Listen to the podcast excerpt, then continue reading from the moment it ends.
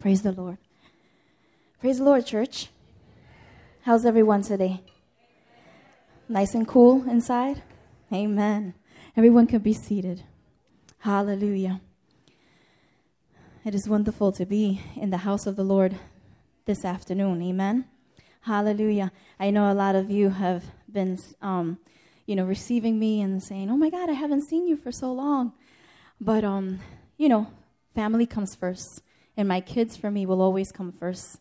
And their love and desires, I will always try to help them to accomplish and achieve, and you know, and go for them. Amen. So for a few, well, for several Sundays, amen, and Saturdays, I was at the ballpark with my son because he was playing baseball, and he really enjoyed it. And I was glad to see him active as something that he was passionate about, you know, telling me every morning, Mom, come on, we got to get dressed. We got to get going. I got a game today. And if we were rushing from somewhere, he's changing his clothes inside the car just to be ready when he got out on that field. And that was amazing. And those times we cannot neglect with our children.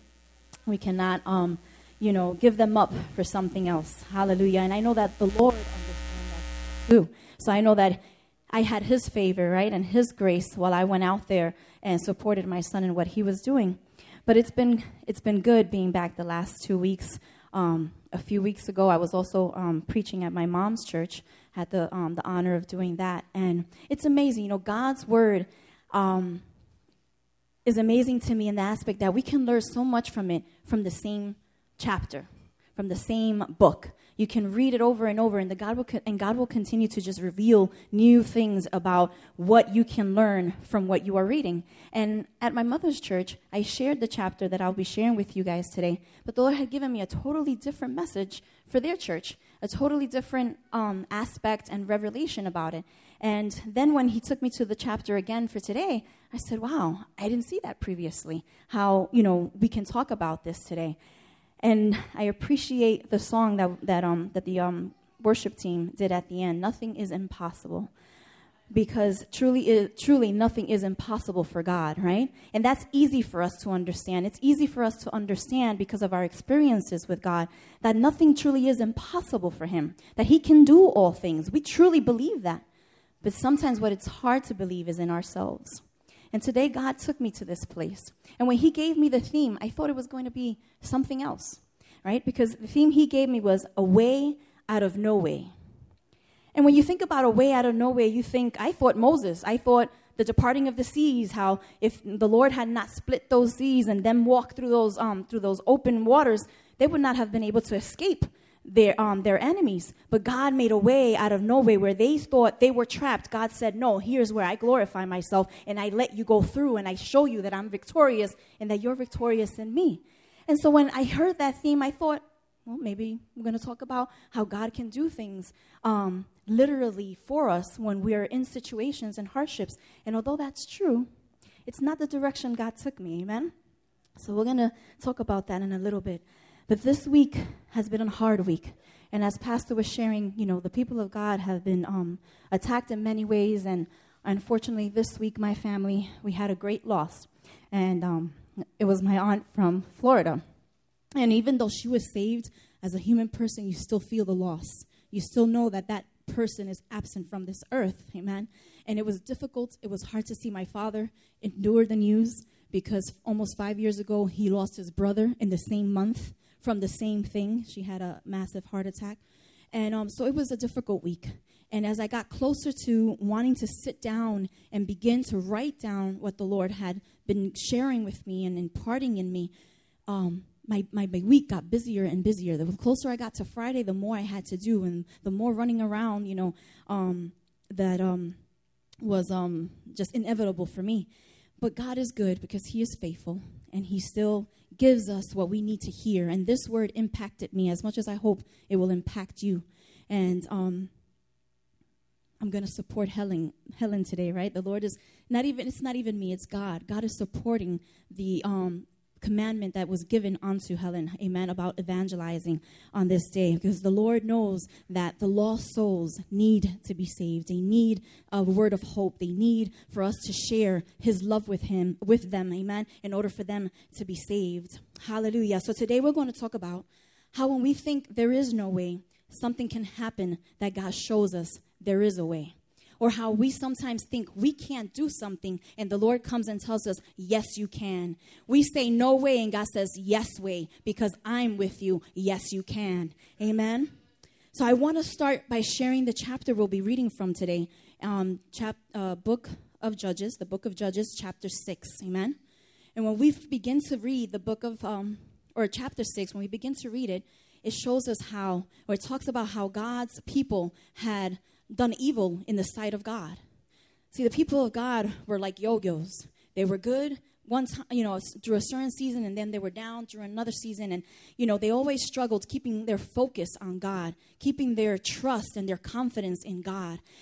They had moments of weakness and mo- moments of strength. And during this time, they had a moment of weakness and they lost hope in God. They lost their trust in God. And so God allowed them to fall into the hands of the Midianites. And they stayed in this place, they stayed in this predicament for over seven years. They endured being at the hand of the Midianites. So much so that they hid themselves in the mountains, inside the dens and the caves that they found, in order to try to keep themselves protected from the Midianites. But it took them seven years. Seven. That's a lot of years for them to start calling out to God and saying, Help us, God, because we need you now. And the Lord, in His grace and in His mercy, He sent them a prophet and He reminded them of how He had delivered them from Israel and how He was the mighty God who was on their side and would deliver them again. Amen? But then we begin to read the story about an individual named Gideon. And that's where I want to start um, our Bible reading today. And I'm going to have you remain seated because we're going to read through it periodically um, through this chapter. Amen? Hallelujah. It says, chapter 6, verse 11. Now the angel of the Lord came and sat under the terebinth tree, which was in Ophrah, which belonged to Joash the Abiezrite, while his son Gideon threshed wheat in the winepress in order to hide it from the Midianites. So we find ourselves here in verse 11 reading about Gideon and how he was hiding what he was doing in the wine press in order to keep it from the Midianites, right? Threshing wheat meant that he was um, basically removing the shafts, the, the things that are around the grain to get to the grain that's inside off of it in order to hide then the grains to keep it for his people. Because also in the beginning of the chapter, um, it, t- it tells us how the Midianites would come when the Israelites harvest, when they were ready to harvest everything that they had um, sowed and, and planted they would come in numerous numbers and just take up all their harvests, all their crops, even their oxen and their and their sheeps and their donkeys, everything was taken by them, and they were left with nothing. So the Israelites found themselves in an impoverished state. Amen. So here Gideon was trying to hide the little that he could to keep for his family. And he was doing this, the Bible says, in hiding. Somebody say, in hiding in hiding, he was putting all of this in the wine press. The fact that he was doing this in hiding is significant. It stuck out to me. The fact that the people had to take into the dens and the caves to hide is an important thing to observe because it gives us some insight into why Gideon responds to God the way he does when God begins to share with him, amen, what he was about to do through him. Hallelujah. And in the next few verses, this is the point that the first point that God gave me. He said, self doubt can kill your destiny. Self doubt can kill your purpose. Self doubt can kill your future. Hallelujah. But thank God Gideon didn't allow this. But if we see his responses and we pay attention to what he says and asks the Lord, we can see how easily his self doubt could have killed the destiny God had in plan for him and for the Israel people. Amen? And so verse 12 says, And the angel of the Lord appeared to him and said to him, The Lord is with you, you mighty man of valor. And that was also interesting to me. I said, Here is a man who's hiding because he's not, you know, he's afraid of being found by the Midianites. He's hiding because it's probably what he learned from his fathers and his elders. It's a learned behavior, the fact that he's hiding away and doing, the, doing what he's doing. Amen. But God calls him a man of valor. When I think about a man of valor, I don't think about someone who's in hiding. I think about David, how Nate shared with us two weeks ago, how he was the smallest, the youngest, and yet God called him to be the king. And he went in front of David, I mean, he ran in front of Goliath with stones and a slingshot and took over his enemy, right? Fearlessly. He didn't stand back, he didn't try to hide like the others were. He went out there and did what he did because he trusted in God and knew who was behind him. That I think, that's who I think a man of valor is. Or Rebecca, who was willing to fight and go and head an army when the man did not have the bravery or the boldness to do so. He asked Rebecca, and Rebecca said, Sure, I'll go. But the victory will belong to me because God is going to use me to free God's people. Amen? That's people that we think of valor, that have valor, that are brave. But God, see, God knows who created, who He created in us. And God knew who He had created in Gideon. He knew His plans for him. He knew who He had, what He had put in him. But He also knew that Gideon didn't see himself as, as God saw him. So he called him right away a man of valor. He started speaking life into the self doubt that he knew Gideon had about himself. And that's God. He is awesome that way. He'll never address our weakness. He's always going to address our strengths because that's where He is going to be able to use us mightily and powerfully if we trust in Him because there's a purpose for our weaknesses. And we'll get that. We'll get there in a few. Hallelujah. This doesn't seem, right? So, like I said, it didn't seem like a man of valor because he was caught hiding.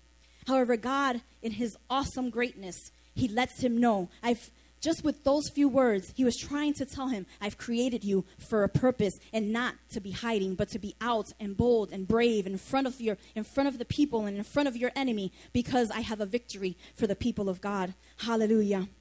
We thank you, Lord. So even though he had learned to accept who he was, to accept that maybe he was a failure, that he was never going to amount to anything, that his life was meant to just be in hiding, God wanted to show him that he had a different plan for him. And many times we find ourselves in that same fashion, right? In that same situation. God is trying to call us out, trying to t- um, encourage us to go out there and do something different, something that maybe we're not comfortable with, but our self doubt gets in the way. Hallelujah. So, God, in his loving and tender ways, continues to encourage Gideon. And he continues to tell him in verse 13 Gideon said to him, Oh, my Lord, if the Lord is with us, why then all this happened to us?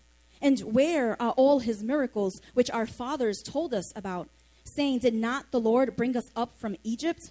But now the Lord has forsaken us and delivered us into the hands of the Midianites. See, Midian, see, Gideon didn't have his own personal relationship with God he didn't experience with his own eyes what his forefathers and his ancestors had experienced with God in the in, in, in um when he delivered when they when God delivered them from Egypt. All these things were things he heard, things that he had been told, but he had never experienced them from himself. So he didn't have anything to, groom, to, to lean on. He didn't have anything to hold on when it came to trusting God, when it came to knowing that God was the one that was calling him out in this moment.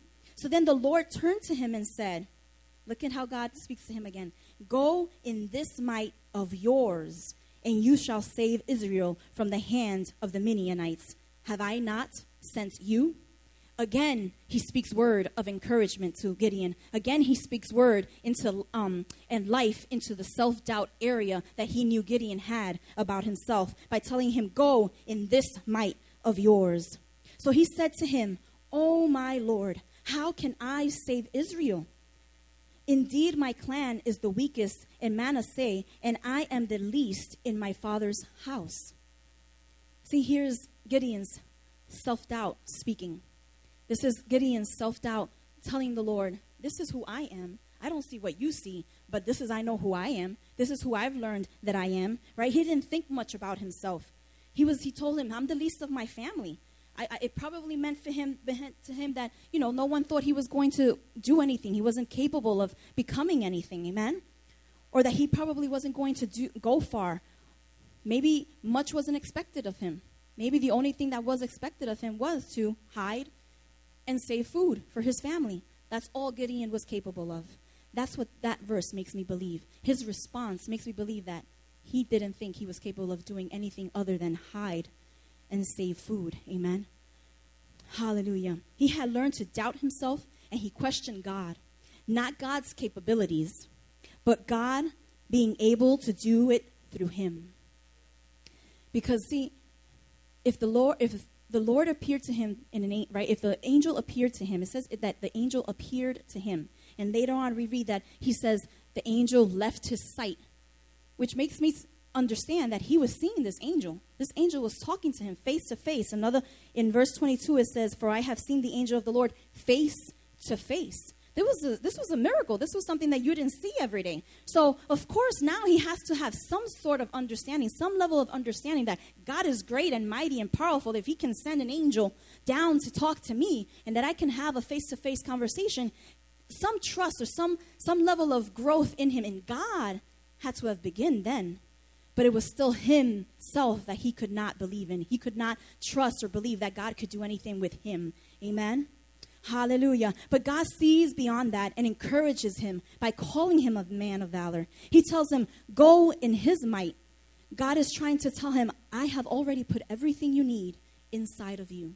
Everything that you need to win this battle, everything that you need to lead these people, I've already given it to you. It's already inside of you, but you have accepted and you have learned to live on the lies that you have been told or that you have been taught. But now I need you to understand and believe in what I'm telling you. I'm calling you a man of valor. I'm telling you, yes, you can, and yes, you will be able to because I am going with you. And if you believe in me being the almighty, all powerful God, then you need to believe that in through you, I will will be able to do miraculous and great and mighty things. Amen. And that is the word of God today towards us. Let's not allow self doubt kill our destiny. Let's not allow self doubt kill what God wants to do through us. You might be weaker. You might be missing something in your life, but God is saying that you are still powerful and capable of doing what God has called you to do. It doesn't matter if you're missing a limb. It doesn't matter if God, if people have called you stupid stupid and dumb or that you will not be able to achieve the goals you set in your mind to achieve. God is telling you today, yes, I am making a way out of no way. People are going to see my glory through you because you're going to allow me to use you and they're going to see that weak person just said that, did that, was able and capable of that and God is going to say yes because I am glorified through her or through him. Amen. We are mighty individuals in God. Hallelujah. But we allow this world and its conditions to tell us who we're supposed to be, who we were meant to be. When God's word tells us that we were fearfully made in his image to do great and mighty things, the word God of the Lord tells me that I have the mind of Christ. And when you think about what the mind of Christ is, it is an amazing, awesome, wonderful thing that you can't even begin to fathom. The fact that He created us from the dust, the fact that He created the leaves, the skies, the sun, the light from the day, from the, the night from the day. That is a creative mind. That mind, God says, we have it as well. So we are creative individuals. We are creative creatures. We can do anything that God tells us and asks us to do because He has already given us what we need in order to do the task. Amen? But Gideon still needed to learn that yes, God was going to be able to do this through him. So in verse 16, he says, And the Lord said to him, Surely I will be with you. You shall defeat the Midianites as one man. And when we read on further, the Lord tells him that the people of Israel need to know that it's God who delivers them from the hands of the Midianites. But all along, at the beginning, because he's trying to build up his faith and he's trying to build up his courage and he's trying to increase his boldness, he wants him to know that he is capable and able to do what he does, that what he's going to do. He speaks to him, his person, his man, what God has placed inside of him.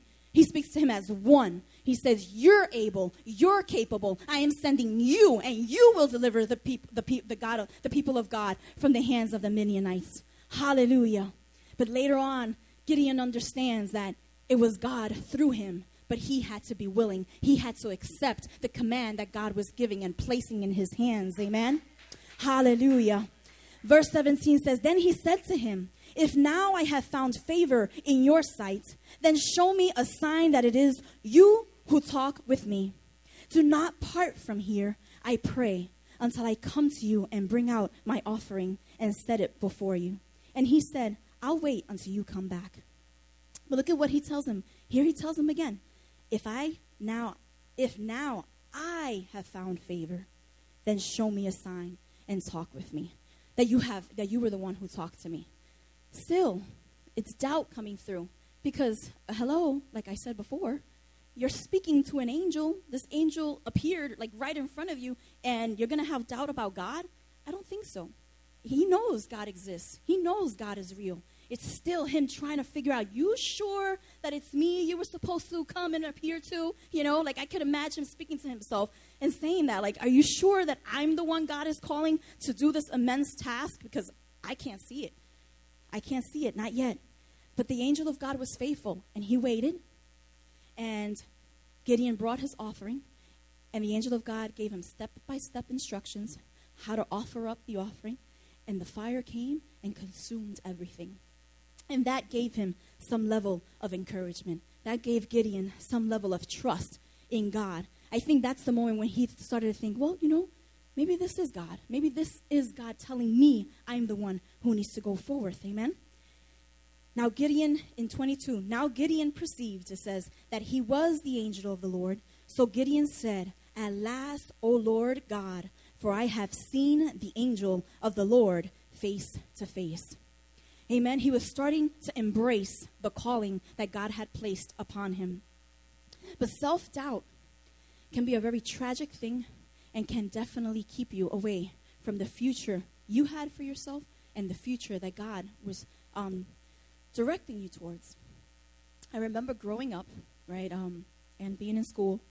I was always a B average student. You know, I wasn't I wasn't A student. I had a few 90s here and there, but it was usually high 80s. But my math, math was my worst subject. I, I, I just couldn't grasp it. I couldn't take it. I couldn't understand it. You know, I, I did well enough to pass. I did well enough to, to make it out through high school. Amen. God, to God be the glory. But it wasn't because I understood it. You know, there are people who can, you know, see a problem and understand, dissect it, and tell you why it's that way and why you solve it this way. And, you know, I never learned the why all I learned was the how. I rem- memorized the rules and I tried to get by, right? So math was the worst subject for me. But writing and English were my favorite subjects. I loved to read. I would read sometimes to 3, 4 in the morning and then have a hard time getting up the next day. But it was something I enjoyed, and I liked writing.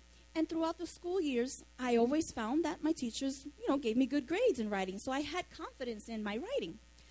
So here I graduate high school and I'm going off to college well actually first before that i'm talking to my counselor and i'm filling out you know what schools i want to attend and the first one i put on top is baruch college because i knew they had a good business um, degree and at that time that's where my dreams were my goals were to own a boutique i loved fashion at that time I've let go of those, uh, some of those things from the past. But I did love fa- pa- um, fashion then, and I always saw myself, envisioned myself since I was really young, having and owning a boutique. So I said, I need to go to business school, learn how to run my own business, and little by little, make it there.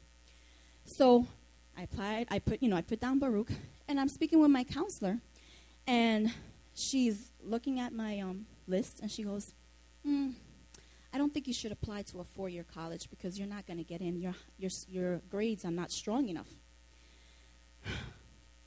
I don't know if, if any of you know, but I grew up in the Monroe Projects. Soundview and Lafayette, not too far from here.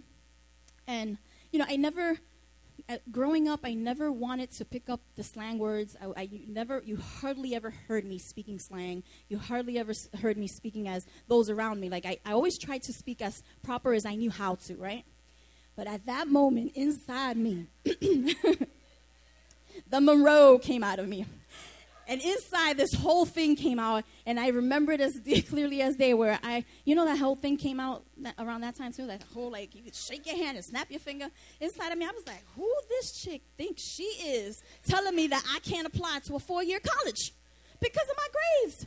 And then I sat, you know, and then I thought, plus, chick, you don't know the God I serve. He makes a way out of no way. If He wants me to go there, I will be going there. So I applied anyway, right? So, and God is good because I got in. And amen, to God be the glory.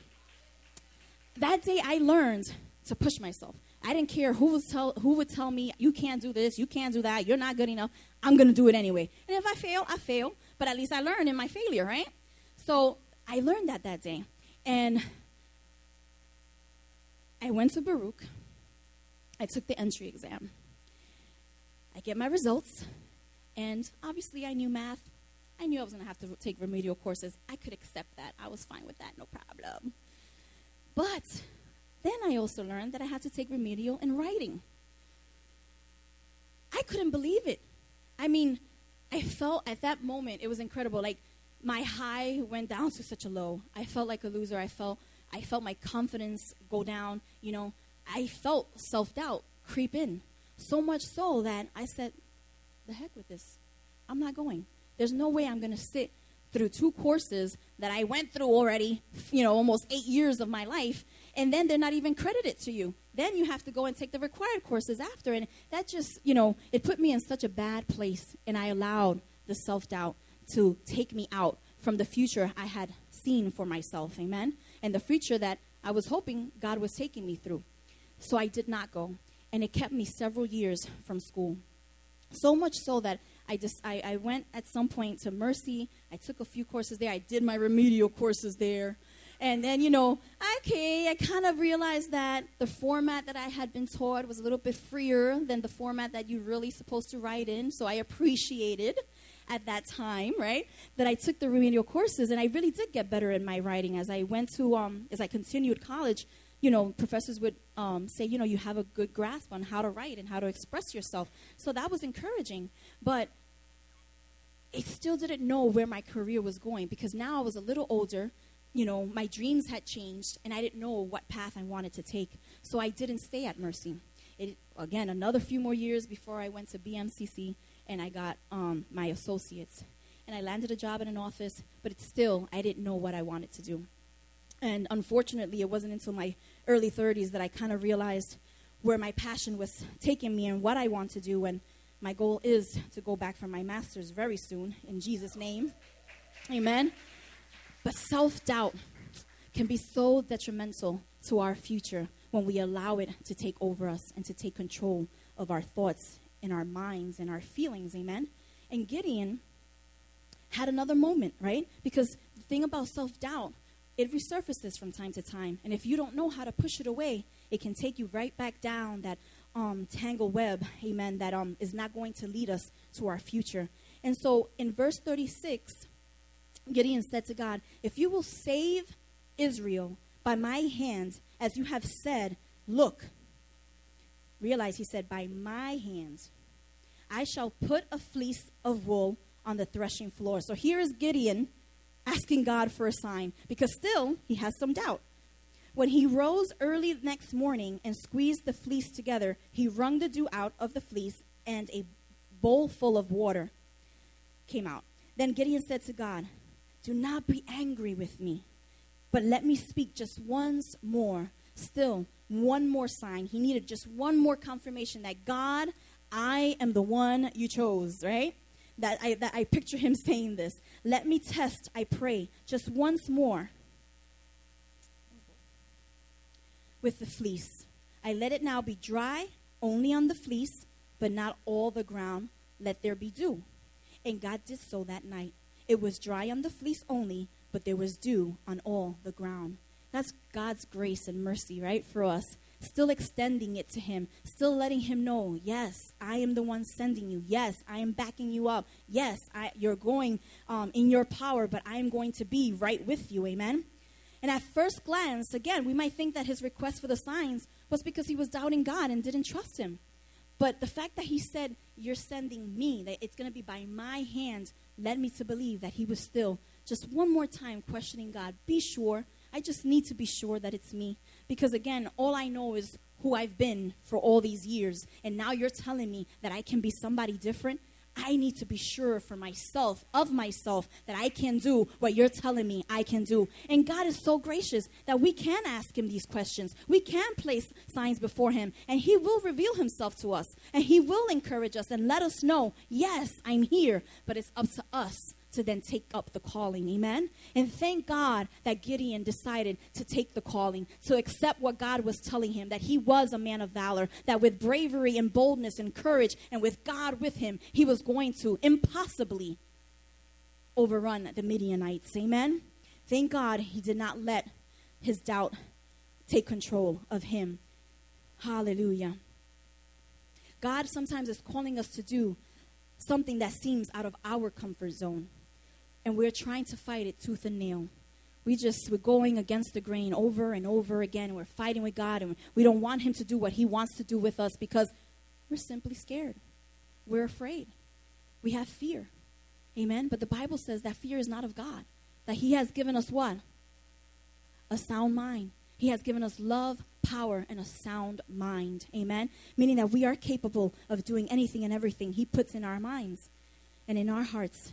But it brings me to the second point that God showed me. And it's do not let fear dictate your outcome.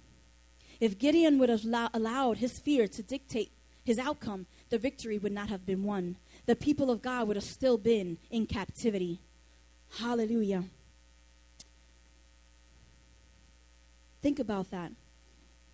If he had not accepted God's call, the people of God would have still been in captivity. If we don't accept God's calling in our life, how many people are we keeping in captivity? Because of fear. Because we're allowing fear to dictate our outcome. Hallelujah. Instead of allowing God to be the one to dictate our outcome, believing in Him that He can do all things through us in Christ Jesus because He is sending us forth to do so. Hallelujah. Jesus. You know, this was me for a little while. I was always trying to fight against the grain. I was always, I, growing up, I always thought, you know, I would see individuals being assertive, and I would say, why can't I be assertive? I want to be assertive. And I said, why can't I dictate and tell people to do this and do that and, you know, get people to do what I want them to do? Why can't I be like that, Lord? And I was always fighting against myself, who God created me to be.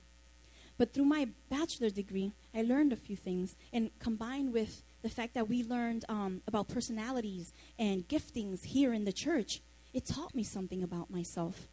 It taught me that God created me to be a certain way, and that was okay. I needed to be content and happy with myself with the way God created me to be. I ha- didn't have to be what somebody else was. I didn't have to be what I saw with my eyes other people doing. All I needed to be was what God had called me to be. Amen? And I learned that in my personality, I'm a great assistant. I will assist you out to the end. And I am happy and content doing just that. I love it. You give me a few directions, and I'm there for you. I will make it happen, whatever it is that, you know, whatever your vision is, I will make it happen. I might have a vision, and I don't know how to make it happen for myself.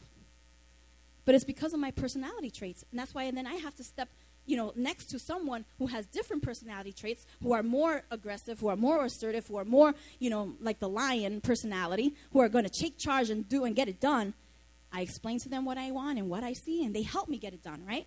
But I'm the opposite. You tell me, I help you, and I can help you get it done, amen? But when, when finally I was able to settle and, and, and accept who I was, accept who God made me to be, God did something.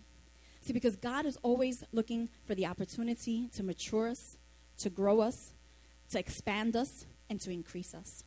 So here comes God and says, Okay, you've accepted who you are. Great. I'm happy with you. But now I need you to accept who you're going to be because of me, not because of you, not because of your no innate design. Because you see, it's comfortable for me. When I'm in my innate design and I'm working where God, you know, created me to be, I'm good. I'm happy. It's easy for me, it's painless. I can do it. But God now wanted me not to rely on me, He wanted me to learn to rely on Him. And that's when He started taking me up a notch. And He started taking me into leadership, something that I never saw myself doing. Hallelujah. But in leadership, now I had to lean on God's understanding and not on my own. I needed to lean on God to help me to teach the people what He needed me to teach them. I needed to learn how to love the women that He wanted me to love. I needed to learn how to advise the women that He wanted me to advise, but through Him, because of Him, and not because of me. Hallelujah. There's sometimes that I'll say something and Tony will be like, man, that really sounds like a master level degree, like insight. You know? And, and I say, well, to God be the glory because I know it's not me. I know it's God who has given me the ability to be who I am now in this place, in this position where He has put me. Amen? But not because of my own strength, not because of my own knowledge, because of what the Spirit of God continues to give me in order for me to release and to be effective and to impact the lives that God places in my in my path. Amen. And this is what God wants to continue to do with each and every one of us today. Hallelujah. We thank you, Lord, and I'm getting ahead of myself. Hallelujah, Jesus. We praise you, Lord. But let's not allow fear dictate our outcome. Hallelujah. Now, if we go back to the word, see how God trains Gideon to push through his fear. If we go back a little bit to verse 25, it says, Now it came to pass the same night that the Lord said to him, Take your father's young bull, the second bull of seven years old, and tear down the altar of Baal that your father has, and cut down the wooden image that is beside it, and build an altar to the Lord your God on top of this rock in the proper arrangement, and take the second bull and offer a burnt offer sacrifice with the wood of the image which you shall cut down. Mm. Imagine you picture yourself going into your mother's house or your father's house and tearing down or bringing down or taking apart something that belongs to your parents because God told you to do it.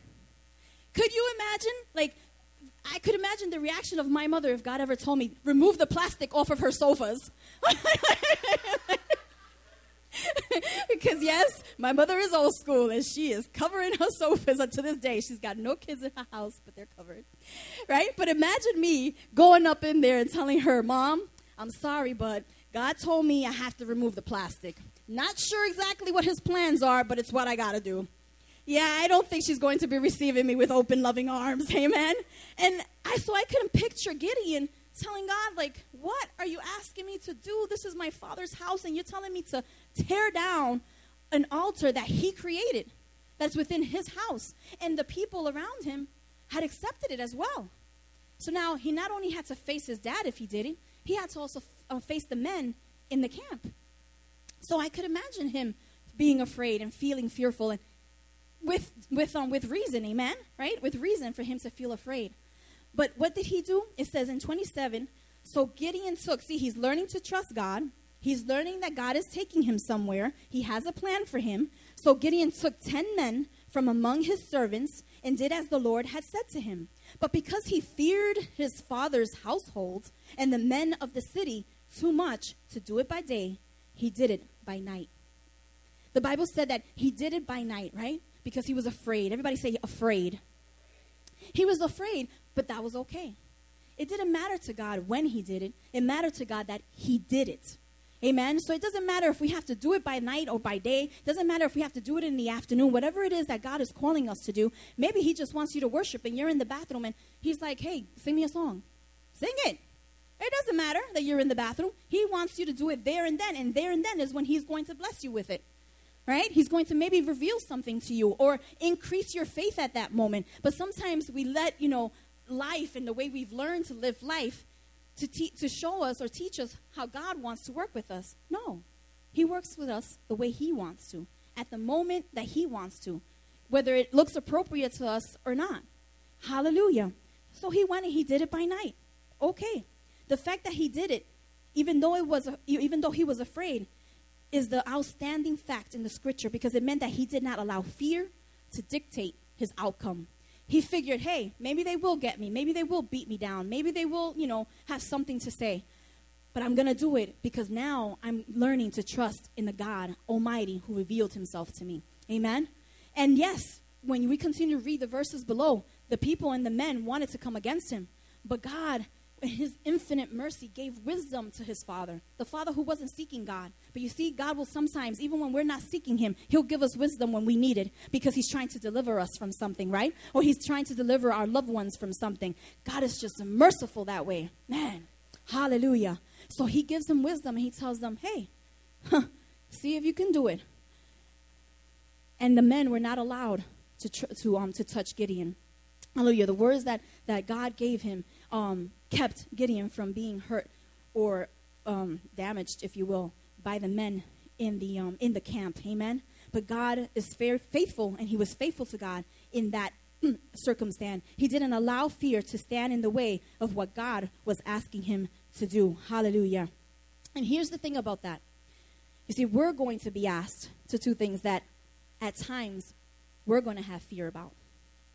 God is going to ask us to take on tasks that we never saw ourselves doing. It's during those times when God is in the process of increasing us, maturing us, and growing us. But it's during those times that fear tends to kick in. Because what is being asked of us is something that we thought we would never do or could ever do. Amen. And so when you find yourself saying, There is no way I can preach on the streets, no way I'm bold enough to talk to somebody about God's love and mercy and what He's done for me. No way that I can ever just walk up to a random stranger and tell them that God loves him the Lord is saying, Yes, way. Yes, you can because I'm the one sending you. Because of what I've done for you, you need to go and show others that I am able, that I am powerful, that I am mighty, and that I can still take lives and change them around, turn them around and make them anew and give them a new hope and a new faith in which to live life on, in which to live life through. Amen. In which to walk the journey out through with God. Hallelujah. Thank you, Lord Jesus. There are times when I've said, I can't do these things. There were a time where I even said, I'll never clean the church. I could never clean the church. And not because I think it's an insignificant task, because it is not. It's actually a, a rewarding one. But because I can't stand to clean. I know it might be controversial to use this word here, but I hate cleaning. I hate it with a passion. And maybe because my mother has so many little trinkets, and when it came to clean, I had to clean every little dust and cranny of those trinkets. Oh my God. Well, sometimes I just wanted to throw them out. Like, you don't need these things. But a hate for cleaning grew inside of me, and I think my sister can probably attest to it. You know? But, you know, and then you find these people who love cleaning. You know, you call them and you're like, what you up to today? Oh, I'm cleaning my house. It's such a stress reliever. Are you crazy? You know, is my thought. Like, are you t- stress? It causes me stress. It doesn't relieve my stress. Amen. Hallelujah. But you know, don't get me wrong, organization and cleaning are two different things. So, you know, they, I, I love organizing. Everything has to be in its place. I like when people get things in their place. My children, my husband can attest to it. I, it just, if it's not in its place, it doesn't make me happy. But cleaning, ugh, I can't take it, right? So I said, I will never clean the church because I, I don't like cleaning. I, I just can't do it. But a few years ago, Tony and I were asked if we were willing to clean the church. So him and I, we said, yes, let's do it. We'll do it. And we did it for about maybe a year and a half or so. And I'm not going to say that I began to love to clean. It did not happen. Right? I went in there and I did what I had to do. But I will say that it gave me satisfaction knowing that the next day the people of God were coming into a clean, fresh smelling temple, right? That they had a clean environment to come and worship God, right? And God's temple should be kept, amen? Because it's where we come to worship Him, it's where we come to bring our offering to Him, amen? So everything should be in order and in its place, hallelujah. But you know, it was God showing me uh-huh, you said no way. I said I can't. You can, right? He was trying to show me like there is a way from when you think there isn't. I am going to show you that you can. Even in the smallest things, he teaches us those lessons so that when the big thing comes, when those big things he introduces us to, that is kind of like, oh my God, Lord, I don't know if I can do that. Uh uh uh uh. Remember you said you couldn't clean the church, but you did it? Yeah, you can do this too. Why? Because it's for me. And when you love God, you're willing, you should be willing to do anything and everything that God asks you to do. Amen. Hallelujah. So that the Lord was increasing my thinking in that season, in that you know what? There were things that I wasn't not going to want to do, that were not going to be easy, that were going to be painful. But you know what? At the end, the reward was greater. And always, it's you know, it's better to do it than to fight it. When you fight it, you stay stuck in the process, people. It's like a revolving door. Until you learn it, you keep going through it and keep going through it. And I can share one more example with you about a revolving door. And I know it's our finances. I trust God. Like I said before, it's so easy to trust God. It's so easy to trust in that He's powerful and great. But it's so hard to trust in yourself. It's so hard to see things because, right, we want, we're humans and we want to see things visibly. But God is trying to, to, to teach us to have faith that we don't see, right? That kind of faith that is blind. And when I don't see the numbers are going to be able to work out, I say, I got to take away from this in order to give to that. the, mo- the, the, the erroneous thing that I could ever, ever do. But I found myself doing it it, like a revolving door. Every time I found myself like, you know, seeing the numbers like, God, I don't know how you're going to make a way. I don't know how this is going to, how are we going to be able to make the rent this month? I, I just don't see a way. And he would say, but trust me, just pay the tithe, pay the offering, you will see. And there was one time not too long ago that, um, you know, our friend, um, oh my gosh, uh, motor vehicles. yeah, our best friends of motor vehicles who like to collect tickets and money for tickets, right? Um, they're always, like I said, collecting money, not giving money. And apparently, I had paid too much on tickets, and I got a check for like over two hundred dollars. And I was like, to God be the glory, because if I just decide to trust in God, then God will make a way. It's us who keep that way from coming to us because we begin to doubt, amen? And we begin to fear what the outcome might be when we need to not fear and just let the outcome be what God is going to make it to be. Amen. Hallelujah. So we were able that month, amen, to pray to, to pay our rent. And I've been learning little by little that, you know what? Everything else can wait. That's gotta be that I have to give. And yes, you know, it's hard to stand here and say that and be truthful and transparent, but that's the truth. And I need to be real with you because maybe some of you are going through the same thing. Maybe you're stuck in a revolving door and it's because you're still using the same method, the same order from your past when God is trying to teach you a new one. God is trying to show you a new way to do things and you're not allowing God to show you because of the fear, because you're afraid that it's not going to work out. But we can trust God. So if we can trust God, it's going to work out. Amen. Hallelujah. God is faithful. Hallelujah. And now, what's necessary, even more than ever, is evangelizing. We see how our teams are starting to go out and evangelize to the community that we're serving in. And then God is calling each and every one of us today, here, and now because it is vital, it is important.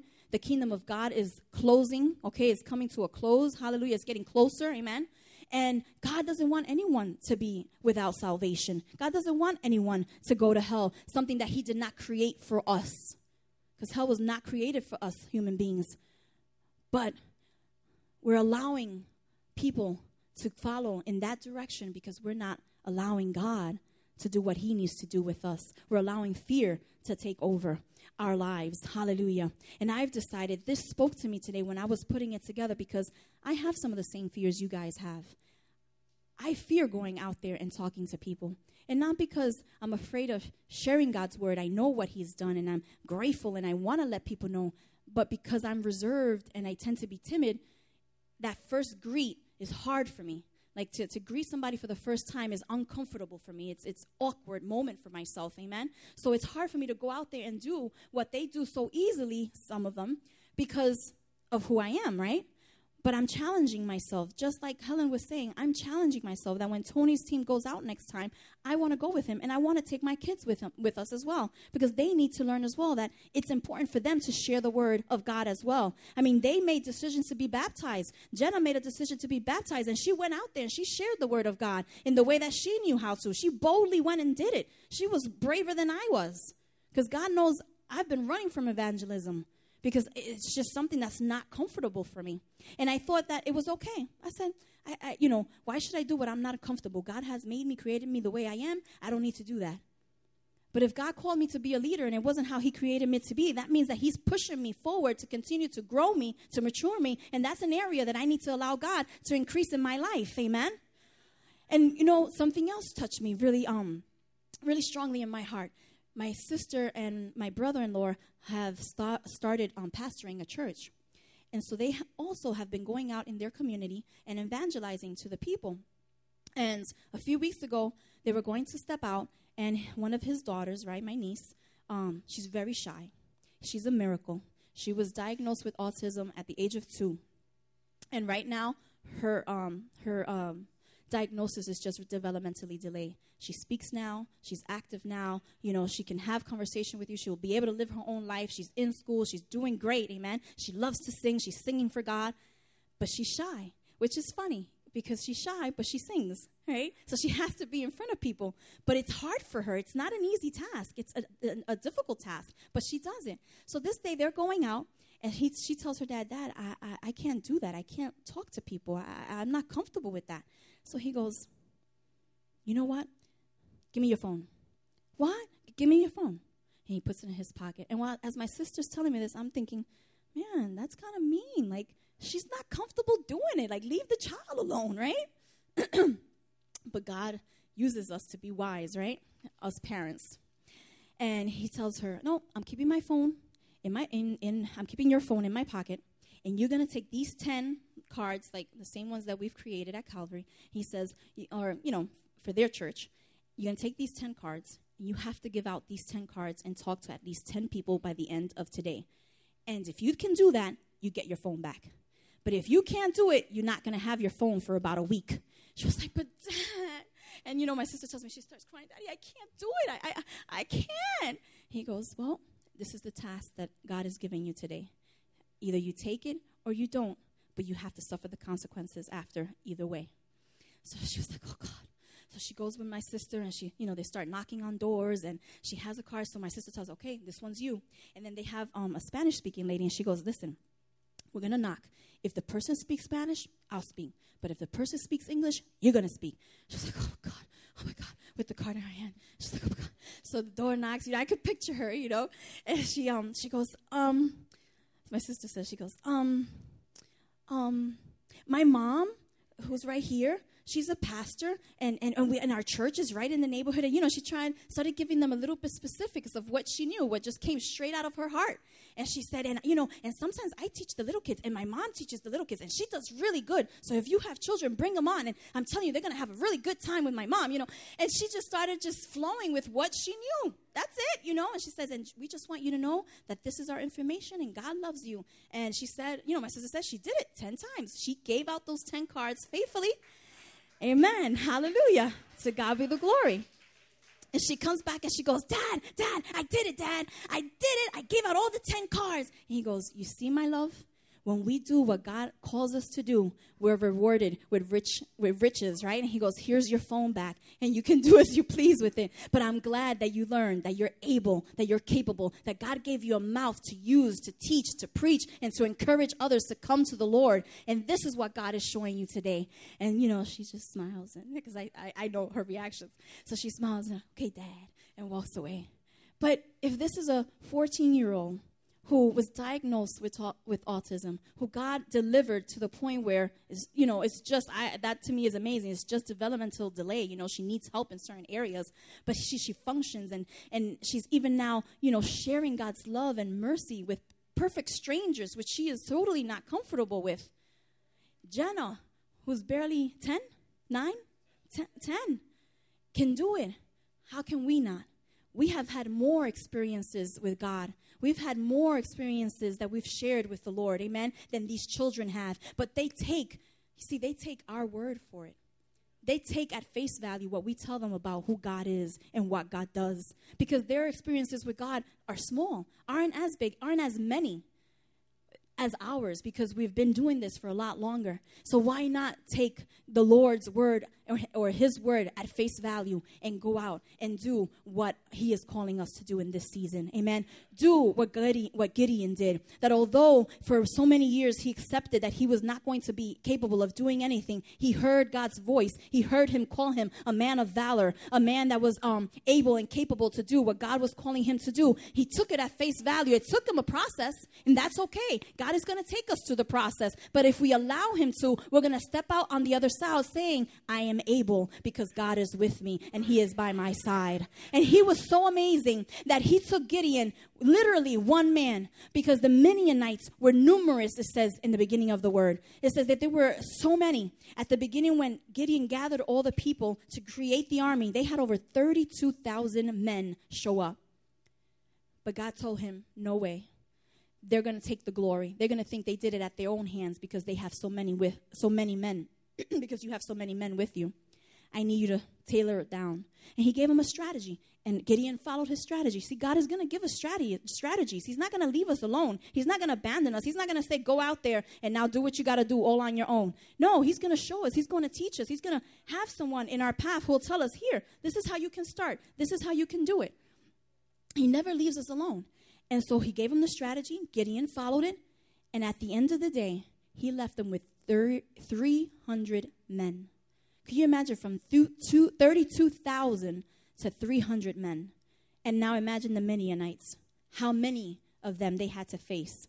But with Gideon and 300, God gave them the victory in his hands. Amen. Because that's the God we serve. That's the God that's calling us. It's not the, it's not a God that has um that sits on a floor or on an altar with hands folded and feet crossed. It's a God who died on the cross and was resurrected on the third day because he wanted to let us know that he was real, powerful, almighty, came to save, amen, came to deliver us, free us from our old mindsets, free us from the doubts and the fears that the world or our parents or those around us have implemented in us to free us from those things and allow us to do what God has called us to do. He said in His word that greater things we would do than He did while He was on this earth.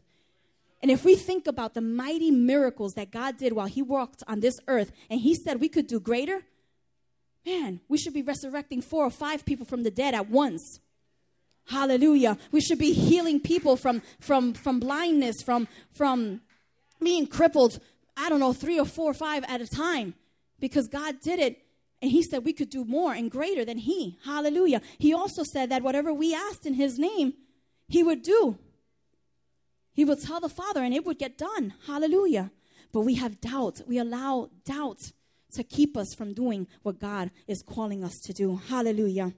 To conclude, I want to leave you with this um, verse. If we could have it put up on the um, screen, it's Philippians 2:13, the NLT version, please. I want you to see the words for yourselves. When you there's something about visual when you take it in through your eyes and you receive it into your into your spirit. Amen. Philippians 2:13. Thank you. And it says, "For God is working in you, giving you the desire and the power to do what pleases him."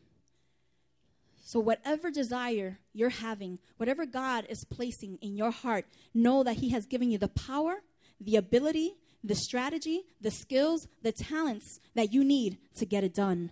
Amen? Because it's going to please who? You? Satisfy you? Him. He will be glorified. Hallelujah. So, I don't know whose confidence God has been trying to boost up these last few Sundays. Amen? Who He's trying to tell you that you can. That you can do the thing you have been wanting to do, but self doubt keeps standing in your way. I don't know who he is allowing, who is allowing fear to dictate, dictate their outcome in life, in their marriages, in their ministry, over their children. But God is encouraging you today not to allow self doubt or fear stand in your way of what God is calling you to do in your home, in your family's lives, in the people around you. Amen. And the people outside of these four walls, walls. Permit God to take you out of your comfort zone and expand you. He is a way maker. Where you thought there was no way, God is telling you, yes, there is because I am with you. Don't be afraid to keep praying just because you haven't seen the results you are expecting or because you haven't seen the answers to your prayer. God is making a way out of no way. Where you have said there is no way, God save can God can save him or save her. God is saying, "Yes, I can." Just wait and continue to trust and have faith in me. Hallelujah. The times you have said, There is no way I can do what she does, or there's no way I can do what he does. Yes, you can because all you need to learn is that it's not in your strength, but in God's. His word tells us that through Christ we can do all things. That means in God, is, if God is calling you to do something, then He has given you all you need to do it. He had to make Gideon realize that very thing. That who God saw was a man of mighty valor because it's who God created him to be. So it didn't matter that the world had made him to think he wasn't it was what God knew about him that counted. And it's what God knows about you and what, how he created you to be that counts today.